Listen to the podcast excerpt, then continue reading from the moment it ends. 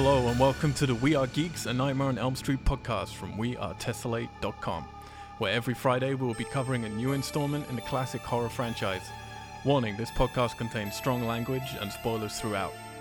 The We Are Geeks podcast series is published by We Are Tessellate, and it is a completely independent podcast series. We Are Geeks is not affiliated with any of the rights holders of the films referenced, and no infringement is intended. Come to Freddy. Running in the hallway.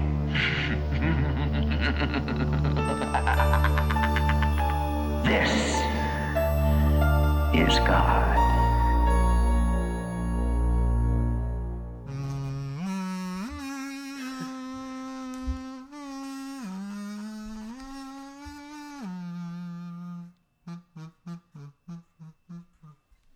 Geeks!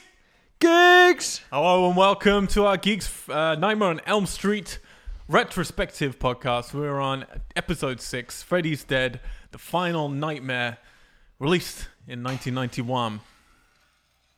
The claw sound you can hear if you're just listening to this podcast is Alex with our Freddy glove. If you want to watch the video version of this podcast, head on over to YouTube, type in "We Are Tessellate" with two S's and two L's and Geeks, and you'll you'll get. Well, just type in Nightmare on Elm Street and Geeks, and you'll get you'll get our channel and you can subscribe. Joining me and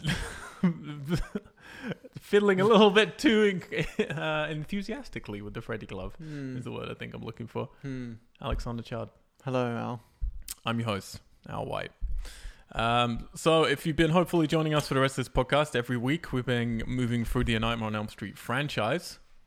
We're now at the end of what some would call, I guess, the canon franchise. Because next up we've got Wes Craven's New Nightmare, which is a very different thing, as we'll see next next week. I'm excited. Freddy's versus Jason, and then the reboot, the Michael Bay produced reboot. So here we are. The final nightmare. Freddy's Dead: The Final Nightmare, directed by Rachel Talalay, the only female director in this entire series Ta-da-da-hee-hoo. so, so far. Um, she also went on to direct. I think she went on to direct Tank Girl. Am I correct with that, or did she just have something else? Ali Tank McBeal. I Yeah, she went on. there. She directed Tank Girl. A couple of years after this, I've- Allison, come join us. Hello. just about. You're gonna hide uh, off screen. You're gonna hide off screen. You're about to Um, hear what this film was like. Yeah. Allison's just joined us, but she will not be on camera because she's allergic to podcasts and cameras. Um, yeah, and who, who's it star? So we actually get a whole bunch of guest cameos in this one. Johnny Depp is back for one scene. You pointed out Roseanne. Roseanne Barr and Tom Arnold. I missed them. Yeah. Um, and Alice Cooper Alice Cooper is in one was scene. Freddy's dad, Freddy's dad. or not biological father. I'm guessing. I think it's meant to be biological father. Because I think that's where he gets the abusiveness from his from his genes. No, but isn't his biological father one of the 100 maniacs Oh, that good point. raped his mother? good point. Good point. So So just double doubling down there on the abusive Yeah. fathers. Um, Robert Englund getting top billing again. We have Lisa Zane. Uh, we have Shon Greenblatt as John Doe. Uh, we have Lezlie Deane as Tracy. Ricky Dean Logan as Carlos. Breckin Meyer from Road Trip. What, what do you know Clueless. from? Clueless is what you know from. Uh, he's also he's a, he's a robot chicken guy, isn't he? With Yeah. Seth Green. Uh, Spencer uh, and Yaphet Kotto as Doc, who looks a lot like Kincaid. Looks a lot like Kincaid, like an, up. an older Kincaid. Although this was set 10 years later, but Kincaid obviously. So it would have made sense, but Kincaid's Dad. dead. Maybe that was a little weird nod. Mm-hmm. So, all right. I'm going to try and go through the plot of this film, and then we'll talk a little bit about how this film was written. So the film takes place. It starts with another quote. Um, they're they're into their pretentious quotes now, Mhm. starting this film, these films. Two quotes in this one. This one starts with two. You start off with one from Nietzsche, which is Do you know the terror of he who falls asleep? To the very toes he is terrified, because the ground gives way under him and the dreams begin. And then they follow that up with a quote from Freddy, which is Welcome to prime time, bitch. Yep. If uh, if you remember, that was from the previous film. That was, was it the previous previous, wasn't it? No, it's from three. No, sorry, it was from three. Yeah, when ago. the kids are in the arm, it's all got mixed up. Uh, classic Freddy there, brushing shoulders with the greatest philosophers. um, so clearly setting a tone right from the beginning. A pop song starts starts us off as well. Um, Now it also has a strange sort of fax machine noise, and we see some old '80s sort of graphics of a map of America, Mm-hmm. and then explain to us that Springwood, um, all of the children and teenagers have died. It says 10 years from now. Ten too. years from now, yeah, whenever now is. Yeah. we're not entirely sure when the other ones are. But if we just go from, let's go from. I mean, if it's talking about now, this film came out in 1991, so that Yeah. means this film is based 2001. The fashion sure points to that. um, who knows? Uh, but all the teenagers and kids have died in Springwood. There is adults experiencing mass psychosis, uh, but there is evidence of one surviving teenager. I'm not really sure what this evidence is. If it's uh, like, yeah, we were talking, if you're looking confused. Yeah, because who was the surviving teenager? Well, it's the lead guy, the John Doe. He's the surviving teenager. That's or would it be his? Or was Freddy's it the daughter? daughter? But she's not a teenager. Anyway. Oh, good point. Well, no, but he has no because no, it has to be John Doe because then we start then with an airplane in a storm. John Doe, who is this kid who's clearly running away from Springwood, um, but then a little girl talks to him in his dream, tells him he's going to make you help him because you're the last. So yeah, he's the last Mhm. teenager of Springwood. Um, and then basically Freddy appears to him. Uh, we'll get into how he appears to him in a little bit. Uh, Can't believe it. tells him that he's he's got to be a good little doggy and fetch, and sends him back on a road to Springwood. However, he turns up at a town near Springwood, like one over there. I don't think is ever named this city. Mm, no. It, nah. Not that I. I mean, I probably missed it. it feels like Detroit from RoboCop. Certainly does. Um, he turns up there, and somehow, I mean, he goes to the police. This was confusing for me. He goes to the police department, but the police department seems to have a refuge for teen. I mean, I yeah, he gets picked up by the police on That's the it. street because they see him in an alley. He's kind of wired. He's got something in his like in a little pouch that he's taking. I think to stay awake. to stay awake. Yep. Um, Um, and they take him to the youth shelter. That's it. That's it. So this youth shelter has, of course, a couple of counselors. We've got the guy who looks like Kincaid, and then we have Maggie, um, who becomes the other lead. And then we're introduced to three other kids, which is Spencer, the kid from Road Trip, um, who is the son of the police chief. Uh, we get him playing Ninja Gaiden when we first see him, which I used Mhm. to have that little. Remember when Yeah, the handhelds used to be just the images, and it would just switch between images? yeah. I had a uh, a Batman one. I think it's Batman Oh. Returns. oh, Or I maybe it's the I first Batman. as well. The single screen. Yeah. Yeah, yeah, yeah. Uh, then we have Tracy, the kickboxing girl, who quote doesn't like to be touched, and then a guy with a hearing aid called Carlos. That's really his defining feature, isn't it? Is there anything else we learned about him? No. No, He's it. got a hearing problem. Fair enough. Um, so John Doe has only one thing on his person, which is a clipping of a woman called Loretta, um, who disappeared 30 years ago, and her name is Loretta Kruger. We don't know anything else about her. Um, but then they figure out from some dreams and from the water tower in the background that she was from Springwood. So they go on a trip to Springwood and accidentally take the other three kids that we just mentioned who are stowed away in the back. Trying to escape. They turn up at Springwood. It's all weird. Uh, there are no kids anywhere. The parents are just wandering around with yes, like a psychosis, um, all all freaking out and talking to Mhm. invisible children who are no longer there. Uh, and then they go. A couple of them, well, the lead and Maggie go to the school to try and find out what's going on. They find a scrapbook which basically fills them in on all the backstory of Freddy Krueger within about a five second shot Mm-hmm. that then we're just meant to take it as gratis. As oh, okay, they now understand the lore of Freddy. Uh, the other three kids, meanwhile, have found themselves on Elm Street, unable to leave Springwood um, for whatever reason. Uh, they break into a house, which then morphs into the Nancy's house, Yeah. which again, we're suggesting it's Freddy's house. By this point, it is deeply, Deeply connected. just connected, mis- misconstrued Yeah. still for Freddy's house when it was just Nancy's house. Um, and yeah, and Freddy starts appearing to them, picking them off one by one. It becomes, Although, wait, sorry to interrupt you there. Maybe we'll get to, we'll probably get to this. how dare you? But in a later flashback where Freddy, the young Freddy Krueger, is being abused by his dad in the basement. hmm We don't see the outside of the house clear Yeah, enough. Okay, I don't think it's a bit of a stretch then to just say that's the house. it's definitely a stretch. Um, they start getting picked off one by one in in increasingly goofy fashion. We find out that one of them is Freddy's uh, child. John Doe, our lead, believes it's going to be him. Um, and it turns out, nope, it's not. It's actually Freddy's daughter, who is Maggie, the counselor. Um, and this weird convoluted backstory comes about. We get a lot of flashbacks of Freddy uh, before he died, back when he was human. We have him as a child uh, being abused by his his stepfather, I guess, or adopted father, whatever Yeah. you call it. Um, but by that point, he's already enjoying cutting himself, um, enjoying pain as his father whips him.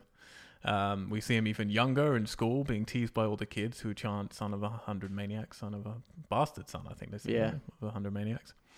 Um, and he's killing a mouse with a little hammer and getting enjoyment out He's of just that. got a hammer in his elementary school In the class. back of the class, just pounding it. None of the kids are scared of him. They're all just sort of celebrating his weirdness.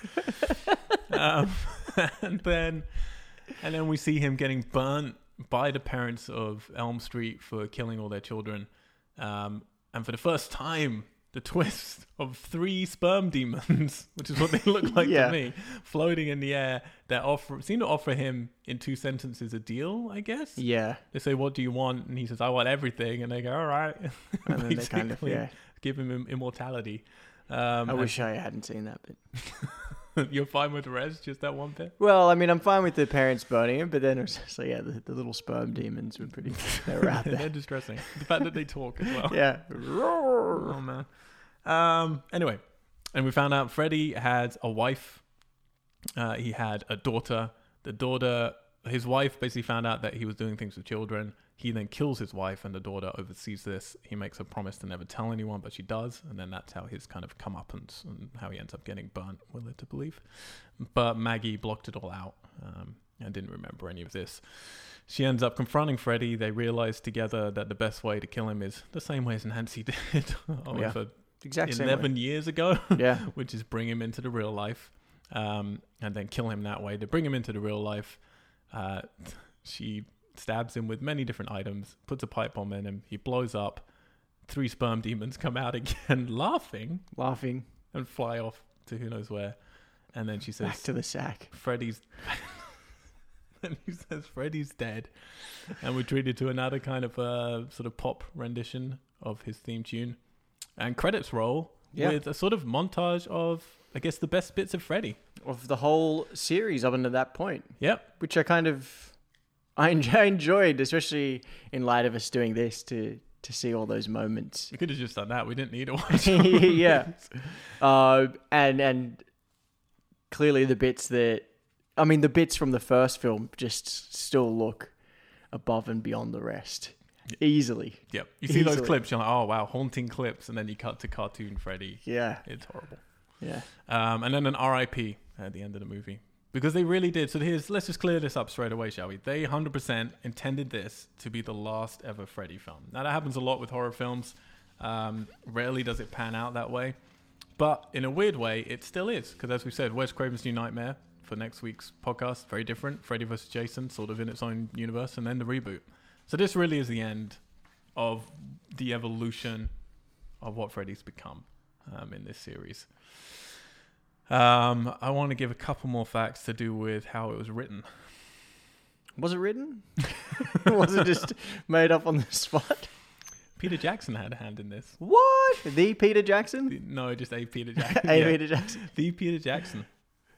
So, let me try and summarize this. Again, we're getting some of these facts from various um, online websites, including the We Mine It in Movies.com. Uh, so, by 1990, the year before this movie, Peter Jackson had only directed a couple of New Zealand films. Um, his small one, he did, was it Brain Dead and I don't know. uh, something else. He just did a couple of schlock, schlock films. But New Line's Mark Ordesky liked what he saw and brought Jackson in with writing partner Danny Mulheron. Why do they all have such difficult names? Why can't they just have easy names for me? Um, to write Nightmare on Elm Street 6, The Dream Lover was what it was going to Oh be Oh my god. The dream lover. So we'd had the Dream Warriors, the Dream Warrior, the Dream Child.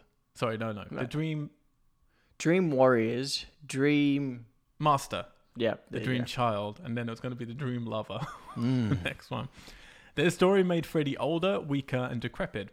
Uh, a victim to Elm Street kids who were taking sleeping pills at slumber parties to team up in their dreams and beat the living crap out of the bastard child of a thousand maniacs. The primary conflict would come when the father of one of Freddy's former tormentors slipped into a coma, thus made subject to Freddy's torture in a permanent dream world. The stage would be set for a throwdown between Freddy and the son coming to save his father. Though this script went unproduced, it was the moment Jackson got his foot in New Line's door, beginning a professional relationship which culminated with Lord of the Rings. Nice, interesting. Weirdly, at the Allison's just looking perplexed through all of this. Your face is great. You come over to watch like a movie or two with us today, and I could just see you immediately being, "I might go Shuffle now." out. But I'm here for the best one. You're here for the best. Yeah, dependent. Some people hate the next one. Some people love it. It's definitely more sophisticated. I really wish you would watch the last three with us. I wish anyone would watch the last three Oh with us. We keep. I want to recommend them all just so people go through the things we go through. Um, so interesting. At the end of the last one, we said, "Where do we want this to go now? How can they save Freddy?" I said, "I would love a slumber party." Set up for one night with a bunch of kids who already know Yeah, about him, say, trying to beat the shit out of him, which is partly what they were doing. That's a great idea. Maybe you should remake that one. It's too late now. Um, Is it? So, as we talked about, Freddy's director was Rachel Talalay. She had produced a bunch of the ones previously. Um, and she's the only other female to direct a Nightmares film. Uh, yeah, she was line producer on three and number four, but sat out on number five.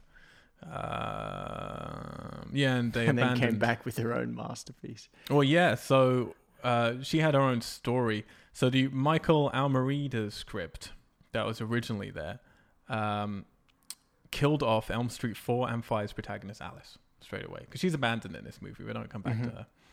Uh, and focus instead on her 16 year old son, Jacob, whom Freddy was attempting to use again to access children outside of Springwood. Jacob will be assisted in his fight against Freddy by Taryn, Kincaid, and Joey from Dream Warriors, whose souls had been freed from Freddy, if you remember, at the end of The Dream Master, and were now returned by an unknown force as superpowered regulators known as the Dream Police. Fuck off. Does it say Dream Police? it is, quote, Dream Police. Oh my god. so they brought their souls back to help out.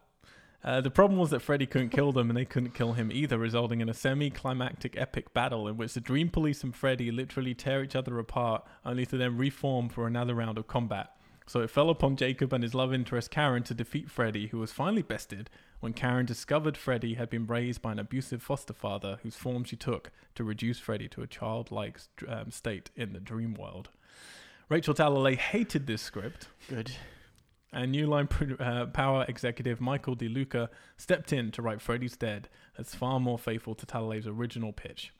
DeLuca had similarly performed re- uh, emergency rewrites on The Dream Child. So that's the back history of this one. Um, she also apparently Talalay became quite ill at the end of this film, so it ended up the producer had to come in and shoot a lot of the end of the movie without her. Right. Uh, but it's un- I'm not sure which bits um, that that he ended up taking over. Ah, just all these ideas being thrown around. Like thinking of the first, the original film. Uh, just what people thought they could bring and add to it is just off the wall. It's in. I think it's also this like incubated state of. Normally they were doing them all within a year, so you get the film out. They had to be working the next one straight away. I mean, Yeah. getting a film out in a year is tough, particularly one as crazily you know practical and Yeah. and CGI effects as, as these this stuff has. This one had a couple of years though, so it had a little bit more time to gestate. Good. So Alex, now normally we'll go through the film blow by blow, Yeah. try and get a little bit into the meat of it. Mm-hmm. So we kick off, and uh, we're with a new character, John Doe. Mm-hmm. Never find out his name. You happy with that? You happy leaving Alice behind? Oh, absolutely. Yeah. By the end of the last one, I mean, I just had no interest in her story at all. And I, I would have been really disappointed if we had kicked off with her again. You didn't want. What about Jacob or something? Would you have been happy moving to that? This is ten years later. Jacob could have been No, I was happy to just leave it all behind. okay. Um, Forget about it. Move on. Yeah. Okay, fair enough. Um, so you get the first time. I always feel it's important in these films the first time Freddy introduces himself. I always Mm-hmm. notice it. Is it a shadow? Is it the claw scratch? Is it him jumping out from somewhere? In this one, John Doe's having a dream. He's on the airplane. He's falling out of the airplane. He wakes up in his bed. No, he's still in the dream. The house is falling. He hears a cackling, and the Rise of the Valkyries music starts playing. Mm-hmm. Looks out his window. What does he see? He sees uh, in a very um, deliberate um, I guess tribute to the Wizard of Oz. Sure. He's Let's go with that way. he's uh, Freddy as the Wicked Witch on a broomstick, Cackling. cackling. yep, with the hat and everything. Yeah. Um, how are you feeling at this point? Um, well, you had sort of pre-warned me about Freddy being being uh, being the Wicked Witch in this film. Yes. Um, so I was expecting it. I was not expecting it right off the bat because, like you, I've always sort of I've enjoyed how Freddy has been revealed in each of the films. Um, I think the first two do it really well. The third as well, actually. Um, and then it just gets a bit crazy, and then this just you know Yep. takes the prize for being just the most wackiest, unexpected reveal. And it just, I thought it was hilarious. So it's like- you're you're on board. Yeah, I mean, for me, it was like it set up how silly it was going to be right away. So because I had that from the get go, I was like, cool. I'm not gonna. Yep. My bar was. You know low. where you're going. Yeah, Yep. Um, well, that's the thing, isn't it? Like we were saying before, when you start with a quote, I mean, the others have tried to be pretentious with their quotes, and then the films are generally awful. They Yeah. started the quotes with number three. I think they did it. I think they missed one of them, but then they did it for four, I think, and then missed five. And then, um, so to start with a quote from Nietzsche and then go to a quote from Freddy is definitely a middle finger to the series in terms of we're just going to have fun here and be stupid and be as cartoonish as we want to be and just celebrate what Freddy had become, which this was. So the horror, like horror in film at this point was kind of dead. 1991, the slasher phase was well over. The new slasher phase of Scream and stuff wasn't going to start for another four or five years. Um, so this was really a dull part for horror, and it really looked like that genre was just going to dissolve into straight to video, and that was that was it. Um, so there wasn't much to lose really, and I think they're all struggling with how. I mean, these are all still making a lot of money, but they were seen as failures because they weren't making as much money as they used to. yeah. Um, Friday Thirteenth was really hitting. Where were we in '91? Yeah, yeah, it was done. I think twice, and then it was moving over to New Line by this point. Um, so yeah, they just didn't. I think it was just a strange point of well, expectations are out the window. Let's just have fun and Yeah. be as silly as we want to be with it. Yeah, and I think that that absolutely worked. Like just being uh, quite blatant and obvious about it from the get go, just made it more accepting, and it made me think back to the previous one we watched, Five. Um, and that was, you know, that had at its core, I think, was still trying to be a serious mm-hmm. horror film. But then it had it was so imbalanced with its kind of cartoony Freddy moments and just overall poor filmmaking Yeah. that it just didn't work. Well, yeah, that's the thing. He had become such a pop culture icon. We didn't mm-hmm. mention it in the last one, but at the end of that, that one, you get a rap song. There's a big rap video with the thing they're called the Fat Boys, I think they're mm. called, um, where Freddy actually raps in that and stuff. You know, he had become such a different thing by this point. You had a video game with him in it. He was no longer the Freddy Krueger that you'd be scared of. He was definitely the Freddy Krueger that kids were dressing up as for Halloween, and everyone, you know, kind of knew him and could celebrate him as as a friend. Yeah. I mean, and this Freddy really reminded me of where he was at because I think the TV series started not too long after this. Um, because 988. Yeah, just a Oh, couple yeah. years before. so like he he was already that character that would introduce the TV series. Yeah. was like completely on that same line. Then we said it last one. He was a, he'd become a game show host, even more so with this. Yeah, Like even why do we have Pizza Hut written on your little pad? I don't know. I drew a little. I drew a little. pro- are we uh, trying to get sponsorship right now? I just drew a little red thing here, trapezium, I think that shape is called, and then I wrote Pizza Hut. Do you remember what a rhombus looks like? A rhombus, yeah, it's like an uneven quadrilateral. You remember Alison? Did Is it? Well, yeah, sort of, Oh, yeah, is but it on now? its side, yeah, yeah, yeah. So Yeah, it's yeah. on its flat side, not on its pointy side. Yeah. Excellent. Let's talk about that for a while. um, so he goes from being the witch to then being a bus driver again, like he was in the beginning and the end of the second film. Mm-hmm. He propels the kid through reality, through his dream into reality. I don't Yeah. really understand. I It's think sort that of was it. a glass wall, and it leaves a paper cutout. Very cartoony, Yeah. paper cutout. It is. We like mentioned Looney spikes, Tunes a yeah. few times. We're going to mention Looney Tunes a lot in this one because this is so so fucking Looney Tunes. It's just insane. Um, everything that happens in all of the dream sequences, from the sound effects to the performances to the Mhm. visuals. Um, and then the kid falls down a hill for about three minutes. Do you remember that? Yeah. With some of the best wails I've ever heard. He's just like, ah, ah, ah, ah. He just keeps going and going and going. Um, all right. Well, how do you like the group that we're given? Spencer, Tracy, Carlos, Maggie, John Doe. Um, yeah, I mean, I didn't mind it. Again, this was better because it was a smaller group. Uh, in the previous ones, or from yeah, from three onwards, where they were in the psych ward, it's like the groups just getting kept getting bigger and bigger.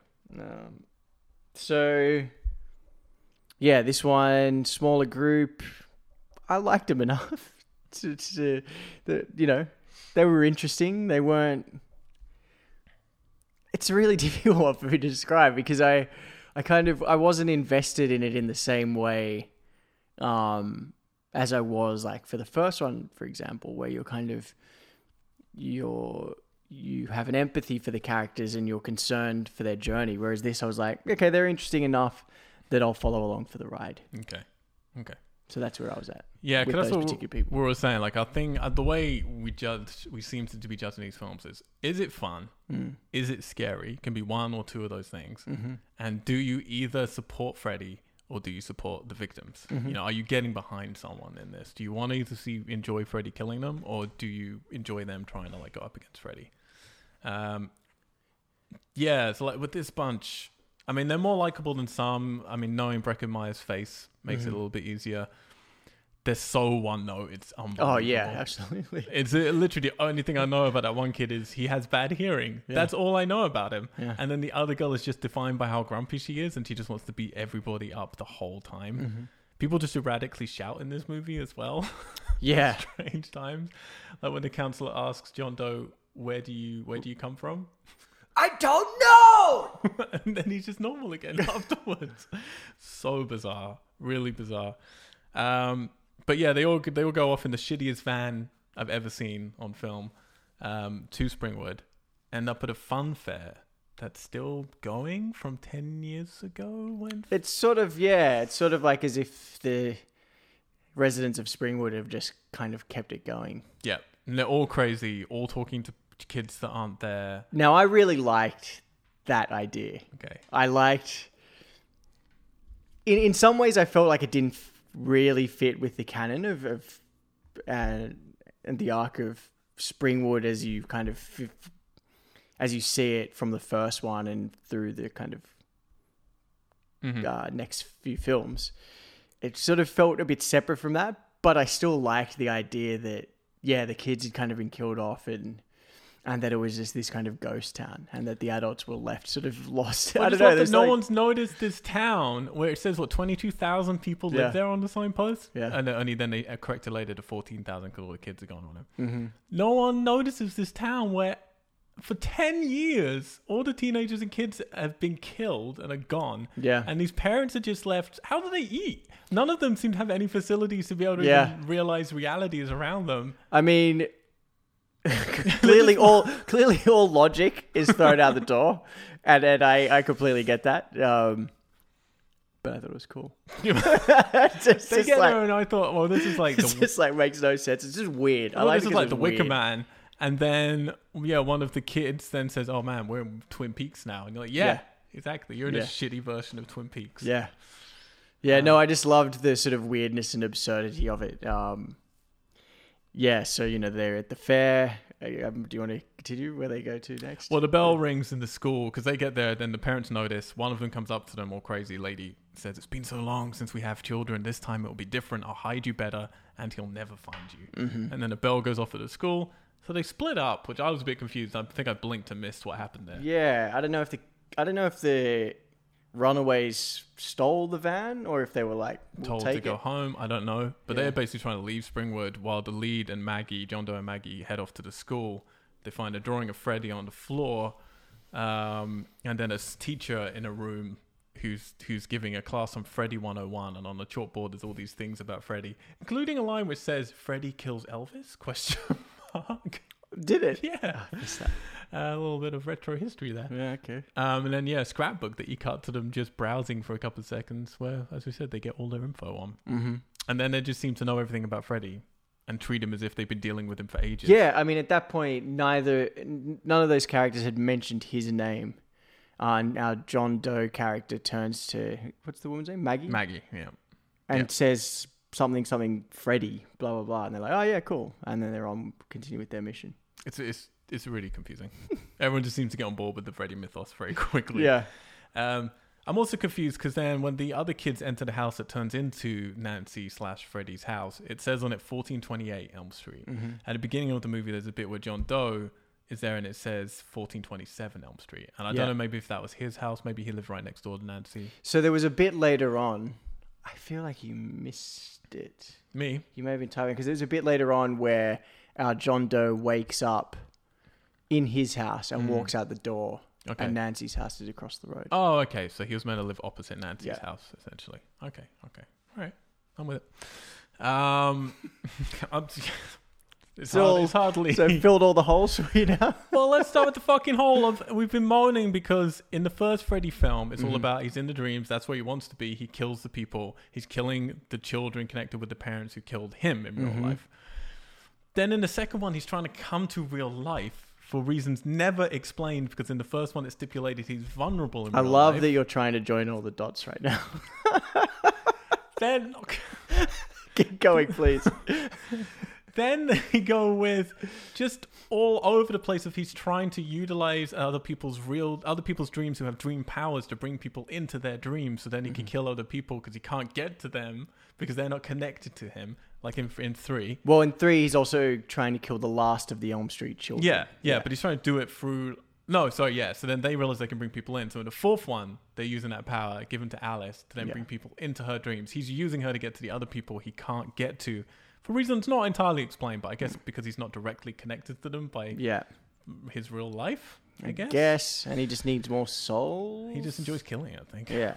Um, and then in and then in the and then in this one we're back to the no. I think in the last one, five again. He's trying to come back into real life. Is what's stipulated. Um, through the body of through a child. the body of a child. Which why does he want to come to real life? We've already shown that he shouldn't be. That's when he's vulnerable, and they back that up again in this one. Mm-hmm. Because in this one, he's basically killed everyone in Springwood that he can because he's very picky and doesn't like parents, not only teenagers and kids, which again makes no sense by this point because everyone knows about Freddy. So he wants to piggyback off of someone else to start killing people in a different city. He at the end of the film, when he finally comes front face to face with his daughter, and says basically, "I'm just using you because only through my own blood can I get to a different city." That's the correct face to be pulling, Allison. Only through my own blood can I get to a different city, RoboCop's Detroit, to Yeah. start killing other children Yeah. and start this all again just because he wants to. Because he just has a lust for blood. So he needs to he needs her to come to Springwood to get him up. inside her dreams, Mhm. essentially, to then transport him back to somewhere else, so then he can get out of her dreams and start going to other people's dreams. Yeah. So she's like an Uber Well done. taxi. Well done. Wrapped it all up. and they decide in this one, well, he's vulnerable when he's alive or brought into real life, so let's bring him into real life again. Which he spent two films trying to do himself. Which he tried to do, yeah. What the Uh, fuck is going on? Yeah. It's like they haven't even watched their own films. And then it's like they forgot also all the ways he died because there's a bit where Freddy says to one of the guys, labels all the ways he died. Yep. Sorry to jump ahead He says it to Maggie. yeah. Um, but says that he was buried. He says, they try to burn me, Yeah. they try to bury me, then they used holy water, Which was the burying. which is the same time as the burying, and then he misses out the time where they try to put him back inside his mother's womb. Doesn't mention that one. I was waiting. How's he going to summarize that one up without sounding stupid? Oh, they just don't say it. But that was kind of cool. Could you ever call out to the original where he's chopping his fingers? He off? did mention where they um, where he was destroyed by the power of love, Yeah, he didn't mention when the girl made out with him and he cried, and then melted. he, he was killed by the inacceptance of homosexuality in the 1980s.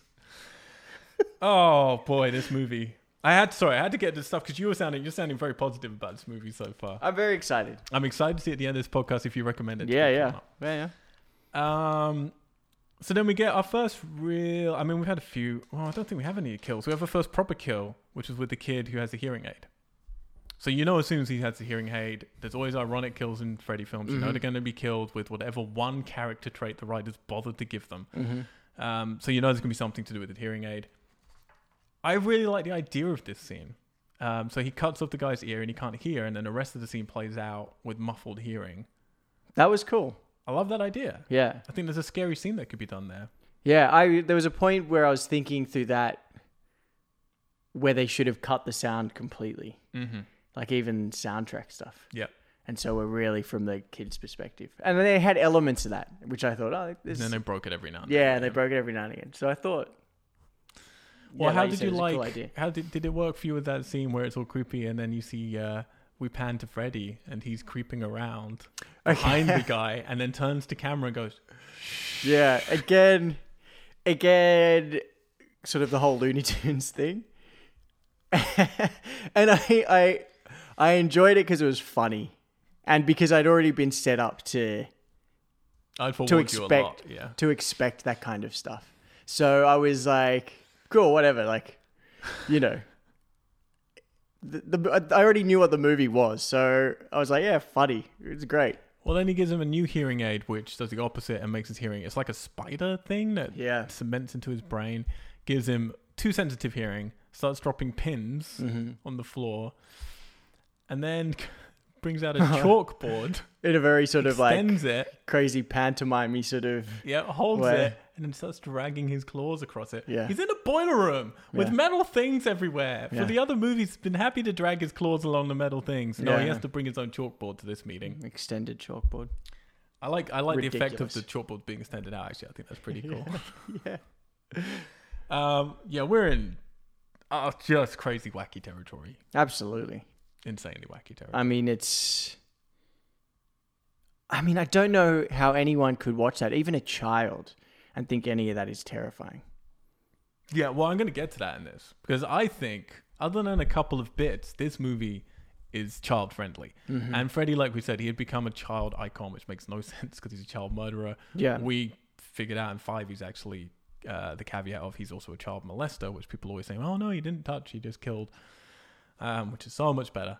Um, but in five, they do show he's a molester in one clipping. In this one, I think it's definitely, definitely pushed to that he was a molester as well, Mm-hmm. um, but not said outright. Mm-hmm. They don't say it outright because they know Freddy is an icon now. Kids love him. Kids want to wear his costume at Halloween. So I think this film is partly playing to that of well, let's make something that is more aimed for the kids and the Mhm. demographic or the young teens anyway, the tweens. Yeah, the tweens.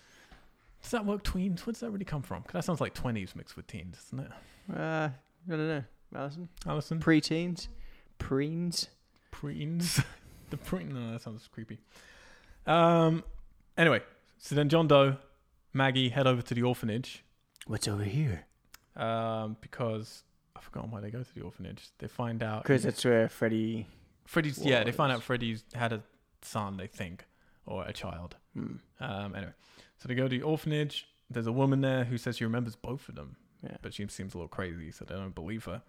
Um, and that's when the lead thinks that he's Freddy's kid. And then we get Johnny Depp Yeah. on a TV screen giving uh, a lecture on don't do drugs, kids. Fry your brain. Yeah. Yeah, because he's frying eggs, and he's like, "This fried egg is your brain when you do drugs." That was amazing. you, did you expect Johnny Depp to come back to the series? Uh, I think I remember hearing about it or reading about it, um, but I'd completely forgot about it. So it was a it was a funny It's a surprise. nice little treat. Yeah, it was very interesting for him to come back at this point. Yeah, the highlight of the series. um, uh, so yeah, there you go. Um, then you have an acid trip, Freddy, as uh, Freddy turns the whole TV into yeah an acid trip and draws Spencer into a video game where he plays as. But he starts off playing as Spencer, I think, doesn't he? And then he sort Mhm. of lets Spencer play as himself. Yeah, So we see Freddy in his boiler room with a little joystick. Remember when games had joysticks? like a, like an Amiga kind of yeah, joystick, is it? yeah. It's old, old school. It's just like the one stick. Two and the- button. yeah. One or two button. Um, and then comments very sincerely, great graphics. As we watch this little sort of NES style version of Spencer running around a Mario level. But Spencer's in sort of live action, sort of digitized live action. Yeah, yeah. And then you cut to Spencer in real life, and he's doing the actions that he's doing in the oh video game God. with boing boing Mario noises and stuff. As he bounces around the room, yeah. I remember the first time I saw this film. I've only seen this film once, and it was a long time ago. I remember just being aghast at this point. I couldn't appreciate the "it's so bad it's good" elements of this. Yeah. I was just, this is, I can't fathom movies like this exist in the world. Um, and then he even puts on the Power Glove. Mm-hmm. A little bit of info about a Power Glove. Um, they wanted to use the actual Power Glove that Nintendo had just was bringing out at that point. Uh, do you remember the film The Wizard? Oh, I do. Great Classic movie. Great movie. That was used just to market the Power Glove, basically, Mhm. but never took off. Uh, Nintendo refused them the rights to use, to use the Power Glove. So Rob, Robert Shaye said, I don't give a shit. We're going to do it anyway, and they can sue us. And they never did. And it was good promotion for the Power Glove because apparently it helped with sales. So, They never released one with uh, knives at the end of it, did they? no, that would have done well. Oh, um, and then they all start jumping into each other's dreams at this point, with no powers needed as stipulated by the other films. Yeah. Uh, they just decide, oh, happens immediately. I can see he's in a bad dream. I'm gonna Yeah. go in after him, and they just fall asleep and jump in after him into Yeah. his dream. Um, and then yeah, he's Freddy sends Spencer down the birth canal again. It's back from part five. Mm-hmm. Remember the birth canal? I think they just had that set left over. Yeah, they just used it, and that was it. That was the end of it. Yep. Right? Because That was basically the end of it. Yeah. Yeah. yeah. Um, then you have the great line of John Doe when he's sitting in bed. He goes back into his dream from the beginning of the film. The house is falling again, and then he's just sitting in his bed, and he says, "Nothing's gonna make me get off this bed." And then there's pause, and then fire starts in the room, and he just goes, "Damn it!" gets out of bed. That's what you really know. Okay, at least they're meaning to be funny. yeah. They're not just fucking it up so so much that Yeah. it's funny. Like they're trying to be funny. Um, and then the twist comes that the lead kid uh, was used to bring Freddy back his daughter. Um, so that quote, he has a whole new playground. Did you see this coming? Did you think it was actually going to be John Doe, who was his son? Did Um, you care? Yeah, no, I didn't see. Yeah, I don't know. I was pretty indifferent to it. I thought I was starting to, as it progressed, I was like, no, I don't think it is John Doe. I think indifference is a very good word to use with many of the films in this series. Um, and then Freddy does a true. So I kept saying Wiley Coyote to you before we watched this movie. Mhm. This is the true Wiley Coyote moment. Oh, yeah. John Doe's falling through the sky. He has a parachute. Freddy's in the parachute looking at him. And then Freddy tells him, You're not my son. I Yeah. just needed you to bring me my daughter. You Cuts the got parachute. John Doe starts falling through the sky with that noise. And then we see Freddy. We cut to Freddy on the ground pushing an enormous, like just Bed of nails. bed of nails into the road in actual exact Wiley Coyote style. Yeah. Leans against it, pants, and then turns to the camera. Yeah, turns straight to the camera. Again. A lot of turning to the camera. And then John Doe dies.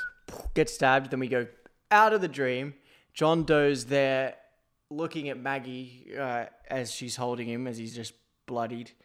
And he's like, um, it, it wasn't me. Uh, it's not a boy or something like that. It's not a boy.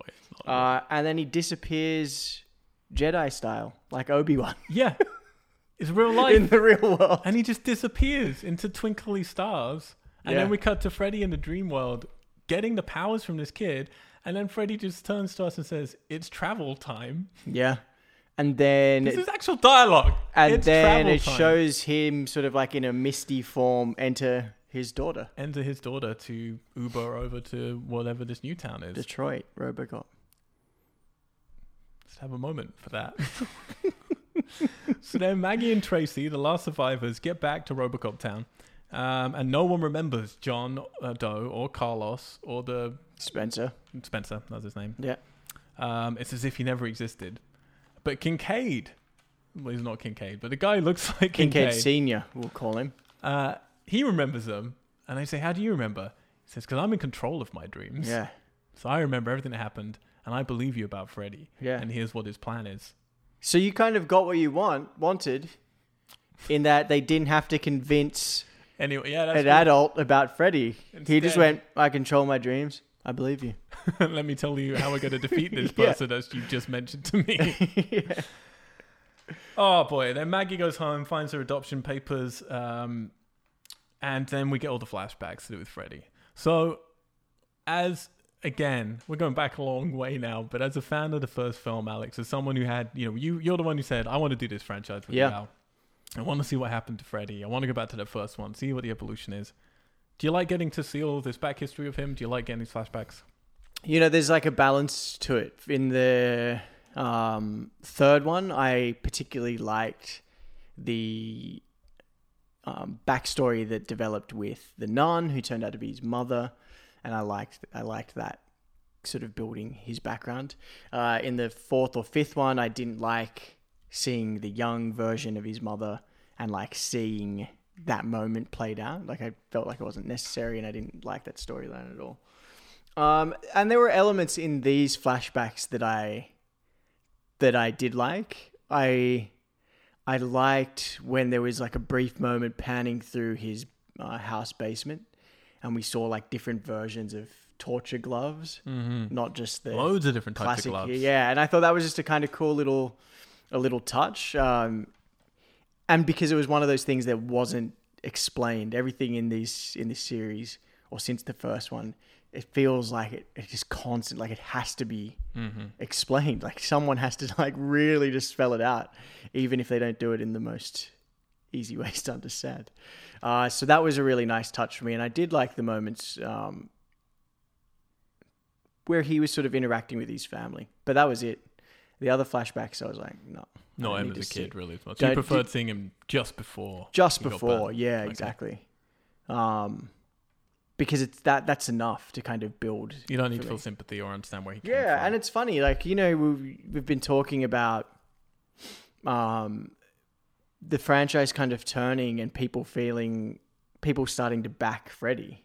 I have not felt that at any point, Hmm. not even in this one, where I've just been like, "Yeah, cool, go you!" Like that's an awesome kill, like, or even to the point of feeling sympathy for him because of uh, the circumstances with which he was conceived, and then the fact he was bullied at school and abused. At no point was like, "Uh, I guess that justifies him molesting and killing children, Like, and then doing it in the afterlife. Yep. It's just so I, I've I've never I've never had that turn where I see him as some kind of not even an anti-hero, but like in any way where I'm just like, great, Someone you can enjoy what they're yeah, doing. yeah. Okay. Okay. Um. So then we get to the end of that. Yeah. So notice when Freddy is a kid again, just to just to show how non-canon all of this is. He's not mutated Freddy, and we're shown in his birth in the fifth one a mutated Freddy coming out, whereas a child he looked all weird. Uh, this is proof that that doesn't work at all because he just he's just a regular kid Mm-hmm. in this film. He's not deformed or anything. Um, and then Maggie, we find out her real name is Catherine, Catherine Krueger, KK. Yep. Um, and then she takes him, yeah, to Detroit or whatever, wherever it is. And he turns to her. She says, "But this isn't Springwood." And he says, "It's time to start all over again. Every town has an Elm Street Street." And then a signpost erupts out of the ground saying Elm Street. Was this a dream? Was this real life? I'm not really sure. I thought it was kind of uh, yeah, actually. I don't. I can't remember. Context was lost a little Yeah. bit there. Um, Tracy then, the other girl that survived, uh, confronts her dad in her dreams, and we find out her father, who's been hinted at, molested her. A lot of molestation going on in this film. Mm-hmm. Um, and then she she goes crazy on him and beats him to the floor till his face is this weird meshed pulp. I have, I have some. So I said to you during the film, fairly early on, I said, "Do you want me to make this film less enjoyable for you?" And you said, "Nope," and we moved on. Um, so here's a little bit of quite sad information about this film. So Lezlie Deane, um, who who played the character Tracy, um, she yeah plays the girl who's passed as a sexually abused girl. Uh, weeks after filming, Lezlie began suffering flashes of memories um, and realized that she had real life molestation in her own life, and as a child was molested. Um, with the experience being so traumatic that she had repressed those memories, and Freddy's dead forced those memories to resurface. Fuck. So that's what I was saying because it's interesting. I didn't know that the first time I watched it. Watching it this time, seeing those scenes, like the anger she gets across, it's actually really compelling in that scene. Yeah, There's yeah. a lot of, you know, genuine anger coming from her. Um, and I don't think at the time of filming she realized. I think it seems to be something that happened after the film. It Mhm. started to resurface for her in dreams and stuff. Um, so yeah, that's that's very weird and sad and strange. Um, all right. Um, what else do we have? The 3D. Then we get to the 3D element of this movie. Oh my god. So they're about to go into the dream to pull him out into real life. And suddenly, out of nowhere, other than you see him, I noticed him at the beginning. Kincaid guy is holding some 3D glasses at one point. And I thought, why is he doing that? At the end of the film, because I'd forgotten. He then hands her some 3D glasses just as about to go to sleep. And they all look at him like, why? And he says, I have a quote for it somewhere. These mean nothing here, but in the dream, they can mean anything you want. That's all the explanation. She puts on the 3D glasses. We're meant to put on the 3D glasses too. We did not because we tried that for Friday the 13th part 3D and it made me feel sick. Um, and then she's, yeah, then they kind of dissolve on her face so that she didn't have to wear 3D glasses for the whole of the ending. But she starts like playing with her fingers in front Mhm. of her face and doing the regular 80s 3D bullshit. Yeah. Just, I mean, by this point, It's crazy. Is it possible to care enough to be bothered by this stuff when you get to this point? Are you just so along for look as much weird stuff as you can throw at me? Go for Yeah, I mean, I'm not. At this point, yeah, by this point, I'm not bothered at all. It's like, just do whatever you want. I'll watch it till the end. For them to get, can you imagine watching a Nightmare on Elm Street one? And I would say, by the time we get to six, he's going to be wily coding. Yeah. He's going to be creeping up behind people and whispering to the camera, "Shh, keep quiet." And then you're going to put on 3D glasses for the lead character, and we're going to go along with that and be fine. Yeah, it's funny. You know, I think th- for me, the third one is the last one that I would attach directly to the first film. Okay. Actually, one and three are probably the ones that I really feel are, are intrinsically tied in with each other. Okay. Um, so by this stage, you know, I have such detachment of what followed to the first one, which I really love, and the third one, which I quite like, that that I have that attitude of just like, and and and because of the way this film started, and it gave me a sense of like, cool. You know, there were, there was a self awareness to it of like we're gonna, like you said, we're just gonna have fun, we're just gonna go crazy. So I was like, yeah, cool, do whatever, Mm-hmm. Whatever like, you it's fun. I, can't- I don't care. Okay. I'm with you on this. Fair enough.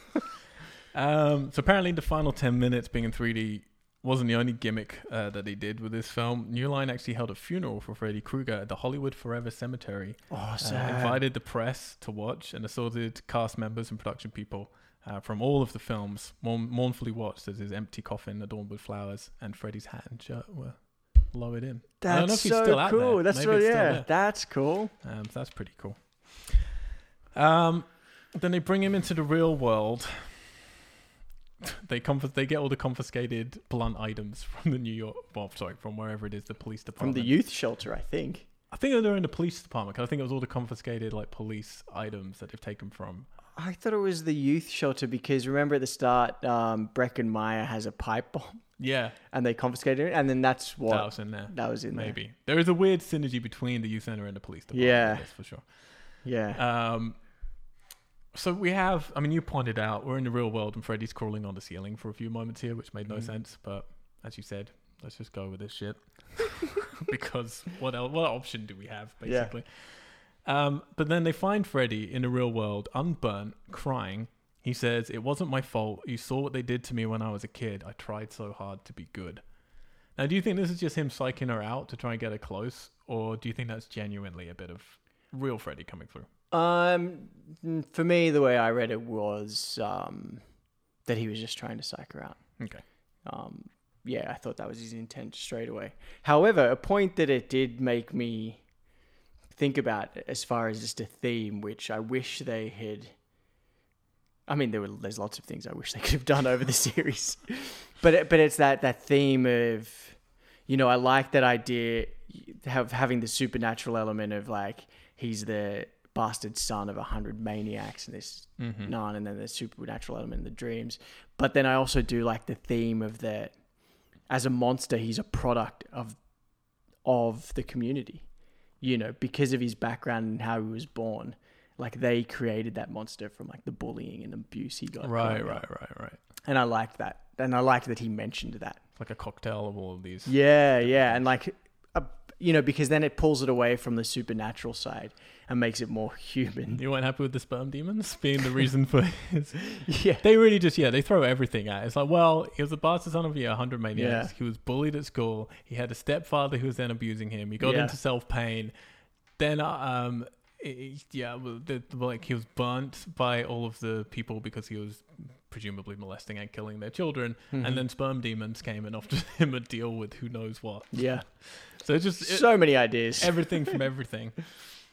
Um, I had a little bit of a problem with the ending here because they established about two minutes before that as a kid he enjoyed pain and didn't feel pain, and he says something about the key with pain is just to kind of go with it and find a way to enjoy it or whatever.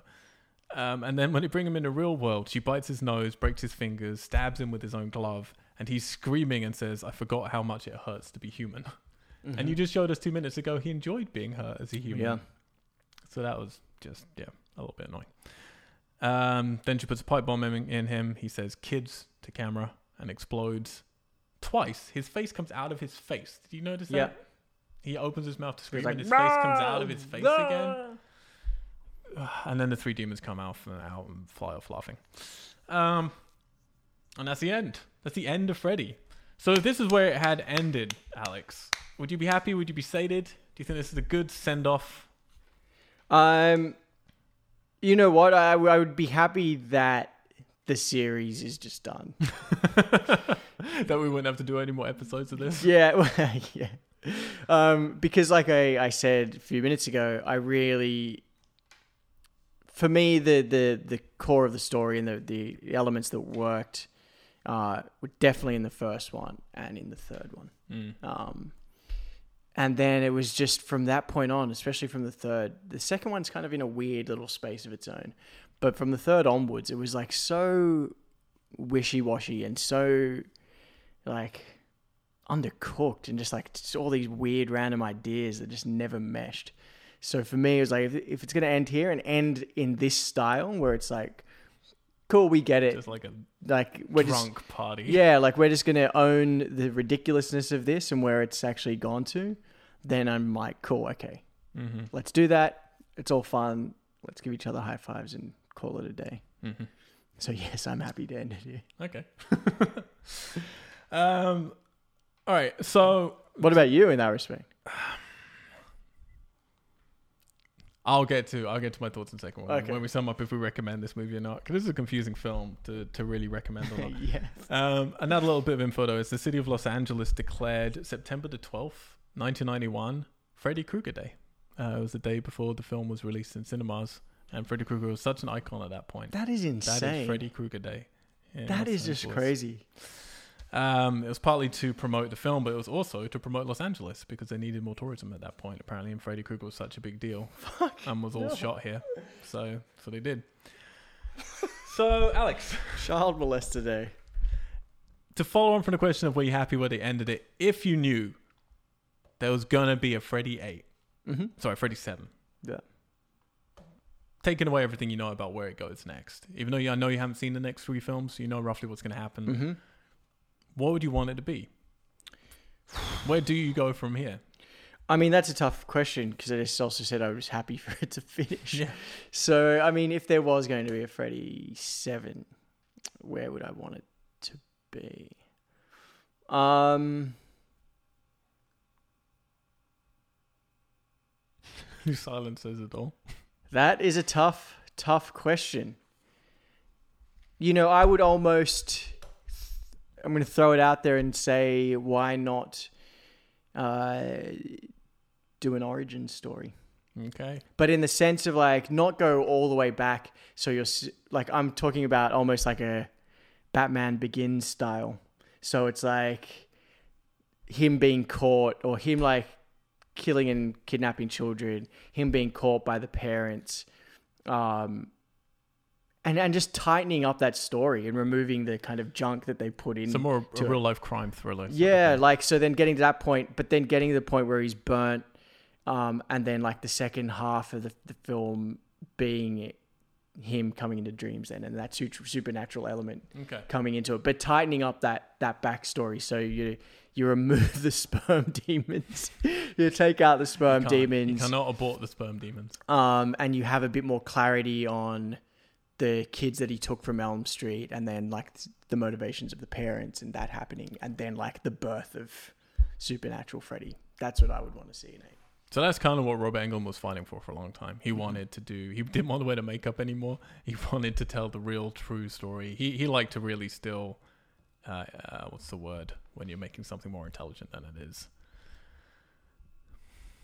Over, ah, I don't know. He liked to uh, over intellectualize, Right. Uh, Freddy Krueger and and think he was something more than a, than he was. Mhm. Um, so he was keen to tell that story and get to the meat of him as a real person and into his thriller actions rather than his horror actions. Mm-hmm. Not what happened. Still hasn't happened as to this day. Be very Um, hard to go yeah. in that direction now. It would be hard. I, I, by this point, as far as I'm concerned, it's just hard reset time. It's like you can't go on. You can't go on anymore. Yeah, yeah. You have to take a few years out and you have to hard reset. Um, so yeah, as I was saying, like this movie, there's not much blood in this movie. There's a little bit at the end where he's stabbed with his own knife. Oh, it's finger gloves. There's zero nudity in this movie. And the only swearing is every time Freddy Krueger speaks, he seems to have to say the word bitch at the end of every sentence, which I think is a form of Tourette's. I'm not really sure. Mm.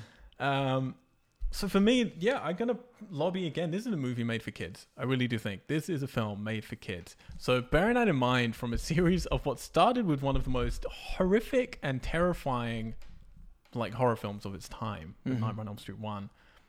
Alex, do you recommend this film to people? Do you recommend that people watch Freddy's Dead: The Final Nightmare?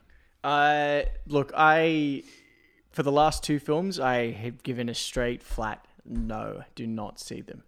Um, and my issue with those was that um, they were clearly trying to be something they weren't, or they sort of didn't have the direction and clarity of what type of film they wanted to be. So you're kind of getting these wishy-washy films that are part horror but a bit cartoony. Um, and ridiculous and therefore just being so imbalanced and awful films. Saying that, this film is not great. It's not a great film. Really? Are you sure? Yeah, it's it's a pretty pretty bad film. But for me, it has a sort of quality and self awareness to to it that about its sort of ridiculousness, its its uh, silliness, and a kind of clarity of like, okay, well, this is what Freddy is now. He is this sort of overtly cartoonish sort of character. Um, and it seems unapologetic about that. Um, and then, like we said before, it's like that right from the beginning. So, if you have that awareness, um, um, and you you have that expectation that you're not going to see a horror film, you're not going to see Nightmare on Elm Street one, but you're going to see this sort of outlandish, crazy, uh, cartoonish sort of B movie, then yes, I recommend it.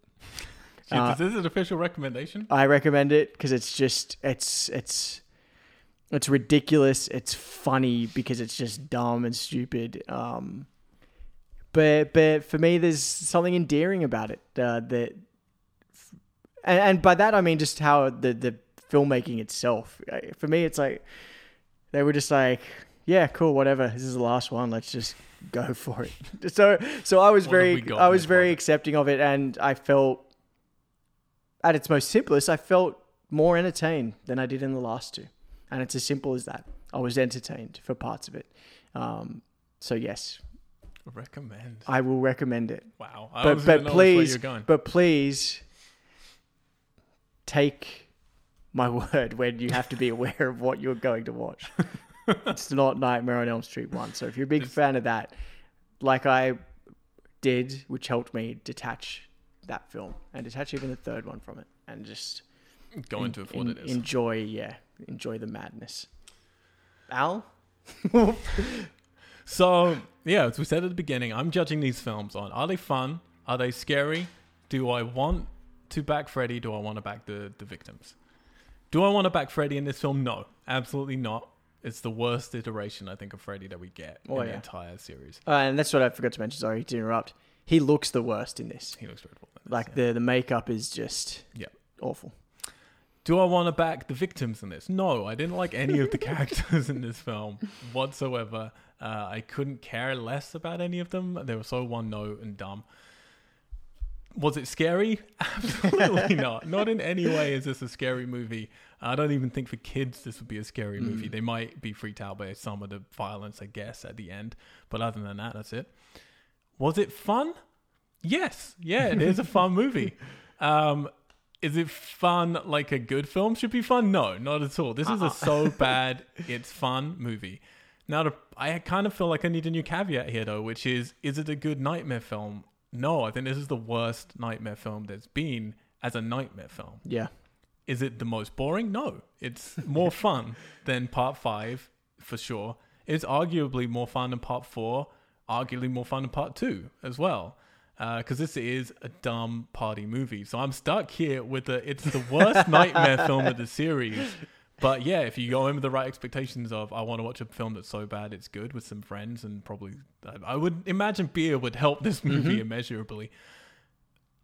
Then it's a fun movie since you gave a recommendation, I'm gonna not recommend this movie Okay, cool. because it is awful. It is god awful. Like it really is. It's a pinnacle of awfulness to such an art form that it's almost phenomenally fantastic. Oh, I remember the first time I saw this movie, I thought it was the worst film I'd probably ever seen. My high bar, I think, before that had been Joe versus the Volcano. Used to be my worst film I'd ever seen. This smote that immediately. Um, coming back to it now, I was surprised because I was ready for okay, four's been a slog, five was a real slog, Oh yeah. six is gonna be the worst. And again, I think it is the worst in the series as a nightmare film, but Yep. it's certainly more fun than some of the other entries if you enter in the right frame of mind. So I'm giving it a, a, a non-recommend. But since you're you've got one recommend next to it, I think that you know people understand what they're getting into. Yeah. they're going to see this film. You mentioned in this one it's self-aware. The next film is a whole different way to do self-aware, and we'll be getting into that next week. I'm week. really looking forward to it. Hoping you're joining us on this journey, watching the films alongside with us. Next week we'll be tackling Wes Craven's A New Nightmare. Wes Craven returns to write and direct and have a co- sort of co-star role as I'm well excited. in the film. Um, these are going up once a week. If you just head on over to iTunes, type in Tessellate, type in Nightmare on Elm Street, or type in Geeks, um, which is the name of our weekly show where we talk about topical games and movie news. Um, you can subscribe; it would help us out. If you go to We Are Tessellate, We Are Tessellate with two S's, two L's, that's our URL, our website. You can link out to all our podcasts and you can link out to all of our social medias. You can also link out and watch some of our films because we are a production house based out of LA, out LA. Tokyo, Tokyo. based out of uh, London. London. How do you do London? London. Right, that's it. That's accurate. Um, and we make movies. We're making our first movie right now, which is called Starfish. Starfish. Uh, our first feature film, I should say. But we have other stuff coming: web series and short films and music videos, Stuff. stuff like that. So if you could check it out, support us. That'd be really helpful. We will see you next week. Alex, thank you so much for joining me. Thank I- you for having me, as always. You're welcome. Anytime. Uh, I'm your host, Al White, and whatever you do, don't fall asleep. We're out. I'm just gonna leave you like that for two minutes. Just keep going. I'll put a little box in the corner of the screen on the video, just you doing that, and I'll put it on the loop. Beautiful.